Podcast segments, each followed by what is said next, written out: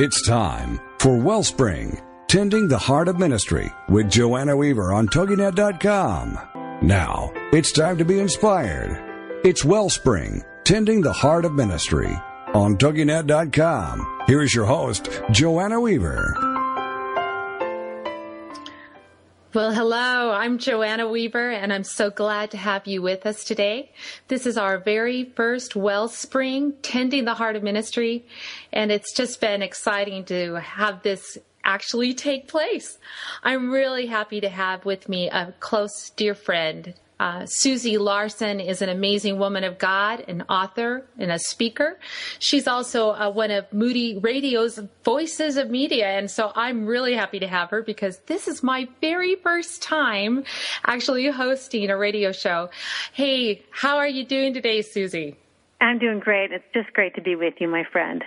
Well, I'll tell you what, from the moment we first met, I just sensed a kindred spirit. I love your heart for God, and I especially love your heart for women. And as I was just praying about how to begin this whole adventure called Wellspring, you came to my heart, and I thought I would love to share this moment as we kind of set the stage for what God has for us this next year as we do interviews with women who are doing incredible things for God.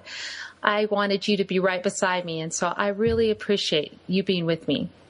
Really, Joanna, I wouldn't want to be anywhere else, and I think the timing of your ministry is right from the Lord, because as you and I both know, as we travel around, we hear often from young women saying, where are the mentors? Where are the people who are going to speak into my life? And so to create a scenario where you can mentor many women at one time is just really a wonderful idea.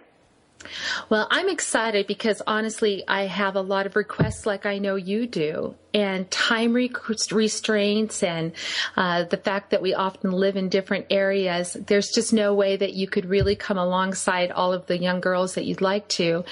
And also, I'm only just one woman, and it's exciting to me to think about this opportunity to get insights and to really glean from what God has taught other women who are doing ministry in a variety of ways, the well-known women as well as the ones that are less seen. And so what I want to just do is kind of hand this over to you, Susie, and let you interview me today, if that's all right. Well, I think that sounds like great fun. So let's do this. Okay, so for starters, I want you, if you wouldn't mind, Joanna, giving a little backstory on your spiritual journey. And how did you get to that point where you were all in for Christ? It's one thing to know Jesus, to even walk with him, but then there is sort of that turning point moment where it's like, it's all, I'm all in, Lord. So give us a little backstory on that journey and even that moment. You bet. Well, I was born into a family that loved Jesus with all of their hearts. It was a grace-filled home, and we attended a grace-filled church. I remember being awoken in my own little spirit about 4 or 5 years old and realizing I wanted to have my own friendship with Jesus. And I asked him into my heart, but I like to say the rest of me kind of kept going out with other guys, you know. I wanted to do it my way. I loved him with a pure, undivided attention with one part of me.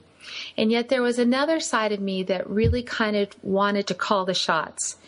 And God, in his love and mercy, he kind of allowed me to do my thing until I was about 13, 14 years old, and he let it kind of all come crushing down around me. And, you know, I could tell you the details, and some of those listening would say, oh, Joanna, you think that's crashing down all around you? Let me tell you a story. But for me, it was really the culmination of just a life that had been built on a deep need for other people's approval. And yet, no matter how hard I tried, I could never quite get it. And I'm so glad that God frustrated those attempts, because it was in between my 8th grade year and freshman year of high school that God began to deal with me and say, I want all of you, not just your heart. I want to be the Lord. I want to be the master. I want to sit on the throne of your heart and call the shots. And to be honest, that was really terrifying, because just imagine what that might mean. What might he ask of me? And in my 13, 14-year-old mind, I imagined he would probably call me to Africa, because that was the last place I wanted to go. And he'd probably make me marry a short, fat man with acne, because, you know, that would be terrible too. Right. we'd have to minister to pygmies. And I just wasn't sure I could really entrust my life to a God who might make me do things that I didn't want to do. And, you know, God did not give me any reassurances at that time. He didn't say, well, Joanna, you can do what you want to do and I'll still love you. He just said, I want all of you. It's unconditional surrender. I'm not signing any contracts and I'm not making any promises. I'm asking you to jump. And I remember that feeling as though I was on a high dive in pitch black darkness. I didn't know how far the fall of full surrender would be. But my toes were at the edge of the plank, and I knew I had a decision to make. And I made that leap of faith at a youth camp altar. What I love about what you're saying, Joanna, is that, you know, he doesn't make us deals. He does promise, actually, you're going to have some trouble in this world and tribulation. Mm-hmm. But I also promise that I'll be with you always and that you'll be an overcomer. And I think the most miserable people are those who have one foot in the kingdom and one foot out. So we have to come to a point, don't we, where it's all or nothing, right? I really believe so, especially if we're wanting to do something significant for God, because when we go into ministry or serving God in any shape or form, if it is a kind of half-hearted devotion, I'll tell you what, we tend to replicate what we are. And so if we're only kind of half-baked, as it were, if we only have a half-hearted surrender, we will tend to replicate people who only have a half-hearted surrender. And that's really not a life that I would wish on anyone. It was when I came to the end of myself, when I finally got around to laying down my life and losing it, that I began to find what real life in Jesus can mean. Well, I'd love to know, Joanna, when you first got the sense of God's call on your life. And was it at that time, or did it sort of evolve as you walked with him? When did you get kind of a vision for where he wanted to take you? Well, it's interesting that you would use that word vision, because it was, again, I think it was probably 3 years later at that same youth camp altar that God gave me my first and only vision. I have never had one since.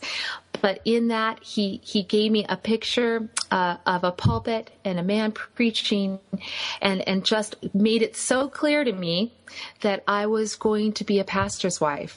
And also at the same time told me I was going to marry a man named John Weaver. Now, that seemed so far-fetched to me, and I immediately rebuked Satan. I was certain it was just a high school crush. But I said, you know what, Lord, I don't know what that is all about, but I'm willing to be yours. And if this is your will, then I'm going to let you do whatever you want. Because I had come to that place of full surrender. Well, the very next night, that young man walked up to me and confirmed God's call on my life to ministry in a really sweet way. It was 3 years later that we eventually married and entered youth ministry. I remember being a 19-year-old youth pastor's wife and so excited to do something for God. But I'll tell you what, even the call can be fancy food for the flesh. And that deep-seated need of approval and need to succeed began tripping me up quite quickly. Well, we only have a couple minutes before we go to break, but I want you just to speak to one aspect of that, because you're so right. I mean, the call from God itself can become an idol in our lives if we don't guard our hearts and keep things in their rightful place. With just a minute we have left, Joanna, talk about what first came up and really your response to it initially. Well, I wanted so badly to do something for Jesus, and I immediately equated that with success. And to be honest, that's going to be one of the main things that we keep looking at when we talk to women, because I think so many times our concept of what success in God's kingdom looks like is completely different than God's economy. And we'll talk about it later, but I really think that we've got to be willing to bring our dreams to him, lay them down, and then let him make them come true. This, because these are the common things that come up as we dare to get a call: impatience, ambition, fear, self-motivation. All these things get mixed in, and we're just going to be honest about these things, and we're going to unpack them, aren't we? I'm really looking forward to it, because I believe God's going to change us in such a way that we can lay down the ambition and just be his. And that's where the joy of ministry really begins. Well, if you've just tuned in, I'm talking to Joanna Weaver. This is actually her show. I'm doing her a favor as a friend, interviewing her so you can hear her heart behind Wellspring. More with Joanna Weaver in just a moment.